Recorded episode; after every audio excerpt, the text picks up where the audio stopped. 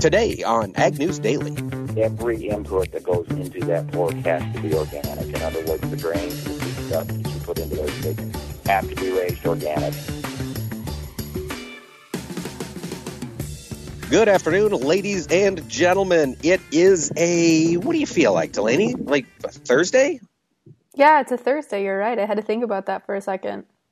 It's a Thursday. It is a beautiful day in central Iowa today. The sun is out, the breeze is blowing, the temperature is not horrible, and uh, the humidity is low. So it is a it's a good day for a lot of different things.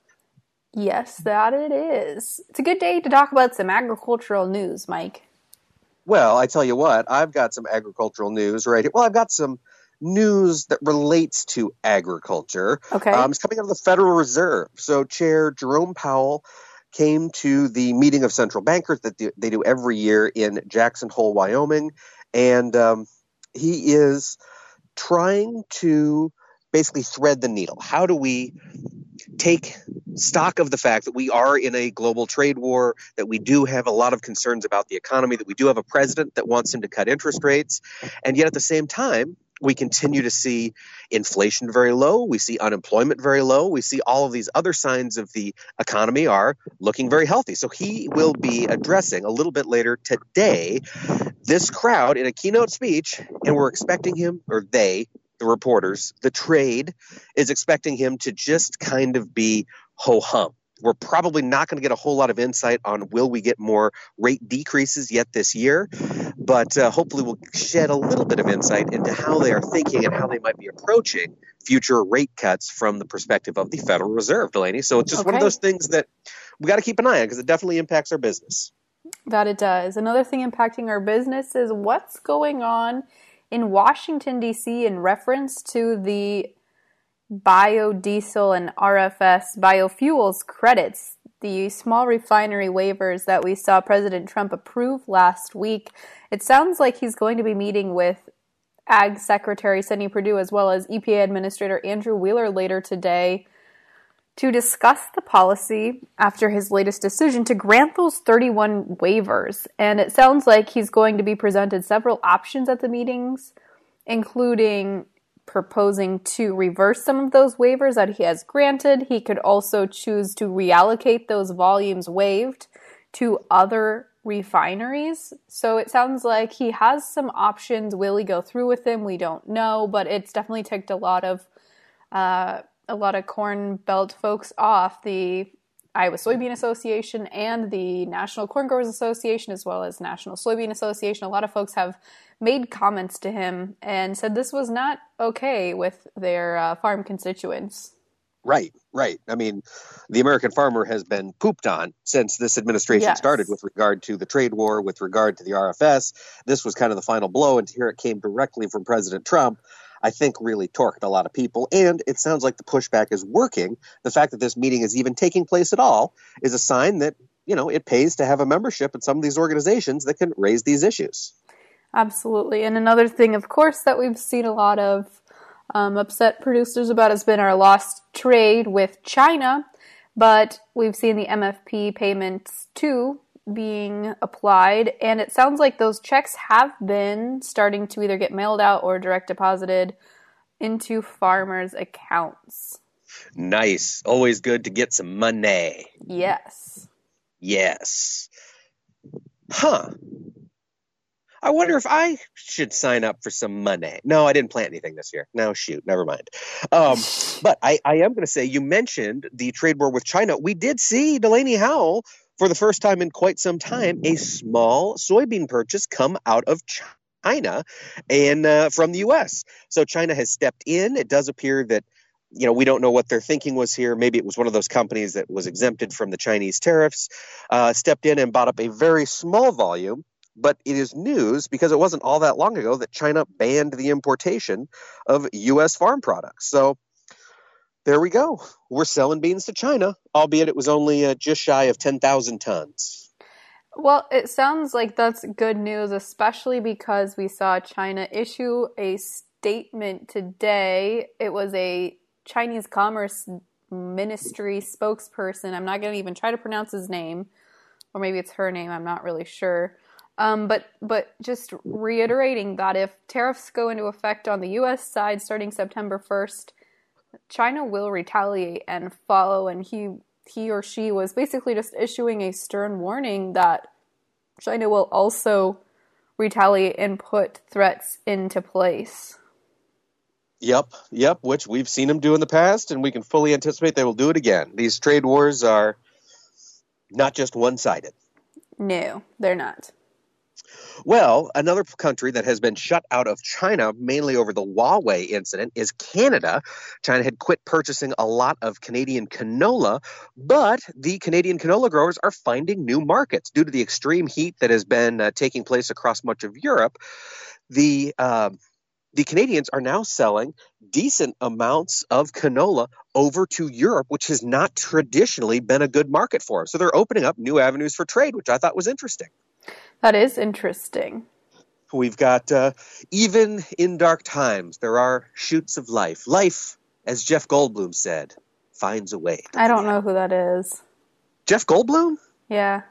the actor from Jurassic Park. Mm, you know, I'm not really good at like actor and actress names or people who sing songs. I know, I really am. You really are. Uh, Yeah. But I tell you what, that does it for me on news. Do you have any other news for us to talk about today? I do have. I, I actually, this is really interesting and kind of strange. I don't know if you've seen this yet today, Mike, but there's uh, a safety concern going on on the Pro Farmer Midwest Crop Tour. Did you see this? Well, I saw that USDA pulled all of their employees from the tour. Yes, because apparently one of their employees, Lance, uh, what's Honig. Lance's last name? Say that again. Honig. Honig. Yes. He was on the tour and apparently got a phone call from someone. It doesn't say who, doesn't disclose that information, but apparently a phone call, a threatening phone call from somebody unrelated to the Pro Farmer Tour. And USDA decided to pull them out of the field. Yeah, which is a shame. Right. Lance is a good guy. Lance works with uh, NASS, I believe, the National Mhm. Agricultural Statistics and whatever. Um, and he is very prominent on Twitter. He, he answers questions. He is one of the most responsive government folks that I have ever had the privilege of working with. So it was really, really sad to hear that he got this kind of threat. Yeah, it was just kind of strange almost. Like, I don't know if it was like a farmer that was upset with what USDA has been doing or what. It doesn't say, but Right. It's just rhetoric is getting hotter and hotter and hotter, and it's only going to get worse as the 2020 election cycle Mhm. ramps up, I'm sure. absolutely. Well, uh, gosh, on, on that note, Delaney, what do you say? Should we jump in and talk markets? Yeah, let's do that. All right, folks, and our our markets today were mixed in the grains. If we take a look at the corn market right off the bat, September contract was up three quarters of a cent at three sixty three and a quarter. December also up three quarters, closed the day at three seventy one even. Little more weakness in soybeans today. The September was down four and a half cents at eight fifty six even, and the November new crop was down four and a quarter, closing the day at eight sixty eight and three quarters. In Chicago wheat, the September was up four and three quarters, finished the day at 467 and a quarter. December up three and three quarters, wrapped the day at 471 and three quarters.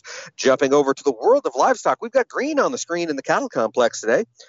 October, the most active traded cattle contract was up 87 and a half cents at 101.10, with the December up 80 cents, finishing the day at 106.10.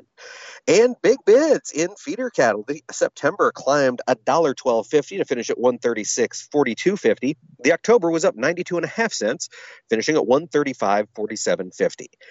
And weakness, unfortunately, in the lean hog market. The October contract dropped a dollar to sixty two thirty, and the December was down a dollar twelve fifty to finish sixty one fifty five. Of course, we can't forget about our friends in the dairy industry. Looking over at Class Three milk, weakness today. Front month August was down four cents, finished at seventeen fifty seven. The big losses were in September. That Class 3 milk contract dropped 32 cents on the day, wrapping up at 17.23. Without further ado, Delaney, what do you say? Should we kick it over to our interview for this Thursday? Let's do it, Mike. Well, we are having a discussion today with Ron Martison, who is a Niman Ranch farmer over in southwest Iowa in a little town called Elliott, Iowa, for our Iowan listeners. Ron, thanks so much for joining me today. I appreciate it. Well, thanks for the opportunity to be on here.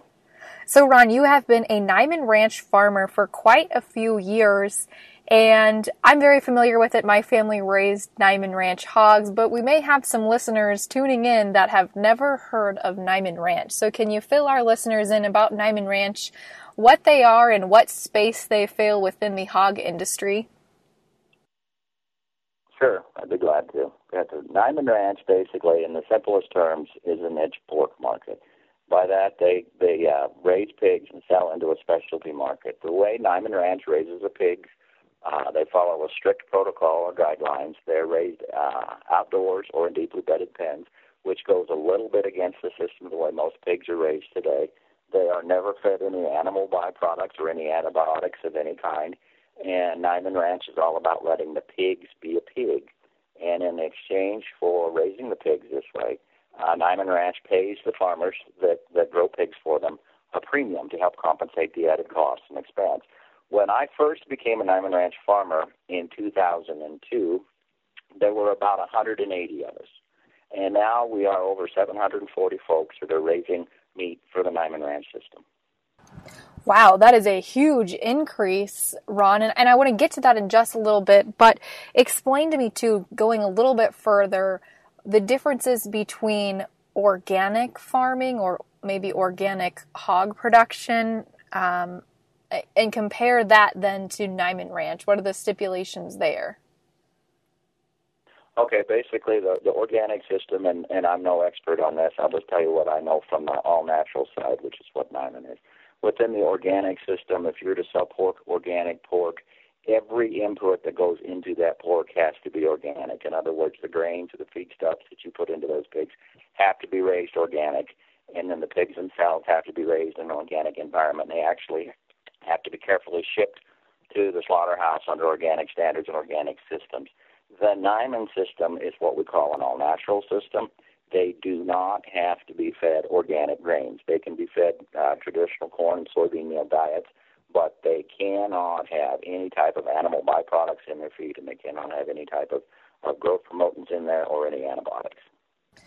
And and like you mentioned there, you guys have seen a huge uptick uptick in this production, obviously going from 180 growers to now what 700 plus you mentioned there. Obviously the demand yeah, for this type of product is out there. Tell us a little bit about that growth that you've seen here over the past 20 almost 20 years that you've worked with Niman.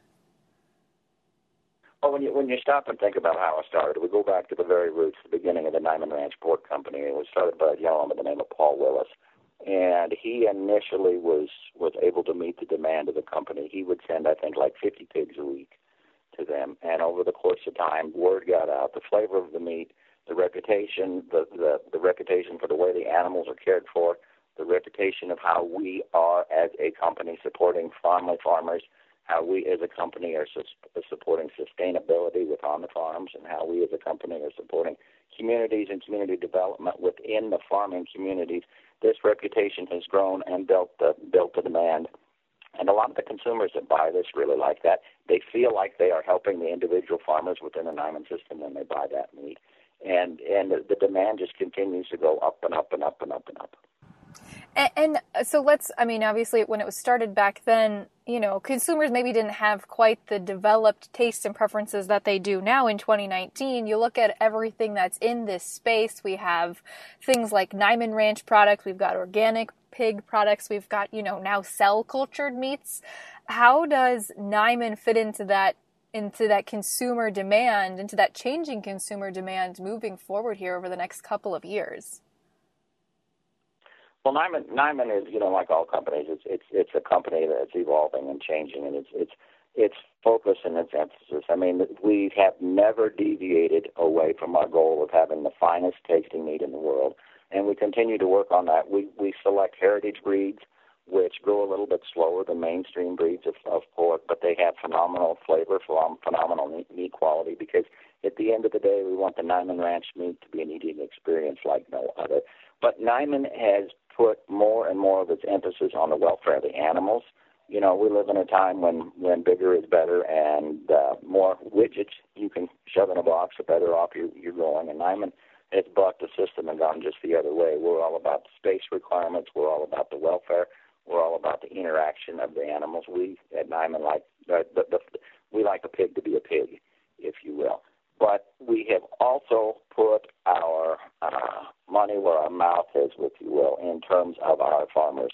Niman has done an excellent job of protecting the, both the integrity of the brand, but also protecting the integrity of the folks that are raising the pigs for them. Niman has said, look, every time you buy one of our products, you're not only buying the finest tasting meat in the world, you're not only buying something that was raised as humanely as it can be raised, but you're also helping a family farmer stay on the land. And let's talk about some of those family farmers because that's the other really interesting thing I think about Niman Ranch is you offer such a very specific niche market and you're able to allow some of those family farms that maybe could have could have or would have gone out of business. Usually you allow them an opportunity to diversify their operations when you look across right, the yeah. uh, when you look across the the scheme of of Niman Ranch producers, are are all of them producing solely for Niman Ranch? Do a lot of them have a lot of other irons in the fire, so to speak? Irons in the fire is an excellent place to put it. I, I like to. Um, in agriculture today, we have kind of tended to shift more towards a monoculture where we concentrate on one thing, maybe corn or soybeans or whatnot. But the unique thing about the Niman Ranch system, they allow the farmers to continue to be independent and they don't have to just grow pork. A lot of them will actually grow the corn and the soybeans that they feed to the pigs, but a lot of them will also have other livestock enterprises on the farm. There may be, uh, you know, there may be a cow calf operation. There may be goats there. There may be sheep. There may be chickens. Um, Niman Ranch does not force them or tie their hands down to one specific thing. And the, and the nice thing about the Niman Ranch system, um, it enables the farmers to to do more than just one thing because a lot of the systems in the commodity pork production today is so labor and capital intensive that you can't hardly commit to anything other than that. But within the Niman system, the way that the input costs can be kept and managed, you're able to do many more many of those other enterprises. So explain to me, Ron, from your experience, what does the, what is the process like if I decide maybe I'd like to try raising Niman Ranch hogs on my farm, maybe even just you know a small herd size. How does one go about getting started with that? Well, first and foremost, give me a shout. Uh, Niman has got about a, a dozen uh, what they call field agents, and those are folks that work specifically with farmers, and those are folks that help specifically help folks decide if this is the kind of thing for them, if it's the right fit for them. Uh, they're all well trained and they know and understand the ins and outs and what works and doesn't work. We do a phenomenal amount of educating uh, folks that want to do this. We want to make sure that it works before you go down that road. And, and the last thing any of us want is about a year from now to say, you know what, I shouldn't have done that. I, I wish I hadn't done that. But it's very simple. You reach out to Niman You'll come in contact with a field agent, and they will sit down with you. And and like in my situation, I I, I ask the folks that I visit with, I just what do, what what do you see in your mind's eye? What do you want out of this? Do you want to be able to stay on the land? Do you want to have something that your family can be involved in, or do you want to have something that you feel you can help and better the community with? And and from that, then you build the foundation for what you want and what you expect out of them as Niman Ranch farmers. And, and, you know, that sounds great. And a lot of producers have that mindset. They want to be environmental stewards. They want to continue to make sure their operation is able to pass down to the next generation. But, you know, at the end of the day, part of it too is the financial side of it. Walk me through the premiums or maybe some of the success stories that you've seen on Niman Ranch. Can a producer expect to make a, a significant premium higher than what the market value is for lean hogs, or how does that premium get factored in? Well, let me explain it to you from the beginning. Initially, Niman was, as I understand it, a cost plus system. In other words, if you went to raise, or if you wanted to raise pigs for Niman Ranch, we would pay you a premium over the commodity or the conventional market.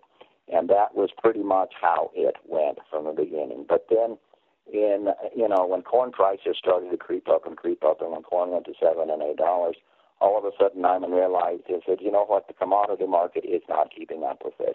we want to keep these farmers on the land, we want to keep them sustainable, we want to keep them profitable. So they completely threw out the cost plus system in terms of the commodity price plus a premium, and they said, look, corn costs this much to grow, uh, soybean meal costs this much to grow, fuel in the tractor, bedding costs this.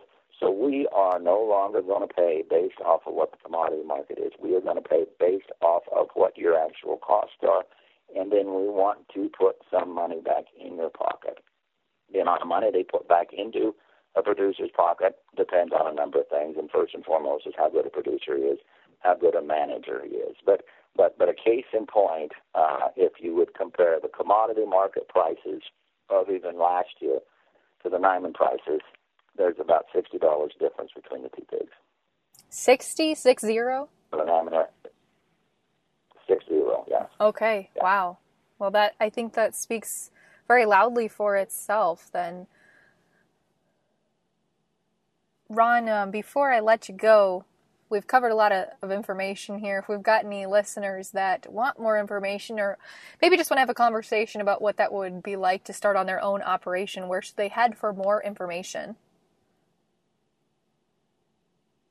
They can either they can reach out. Uh, Niman has a website, or they can don't be afraid to give me a shout. They can have my phone number. You can give them my phone number. I don't care. 712-789-0712. I would be glad to visit with anybody and or everybody about the benefits of Niman. All right, Ron, thank you so much for joining me today. I appreciate it. All right, have a good day. All right, well, great discussion there, Delaney. And I tell you what, we've got great discussions almost almost every day here on the Ag News Daily podcast. So if you are a listener and you have missed some of our discussions, check us out on the website. Go to agnewsdaily.com, take you to our new home, the Global Ag Network, or visit us on social media. You can find us on Facebook and on Twitter. Just search for Ag News Daily and on Instagram. And uh, we will be on all those spots. And without further ado, Delaney Howell, what do you say? Should we let the people go? Let's let them go.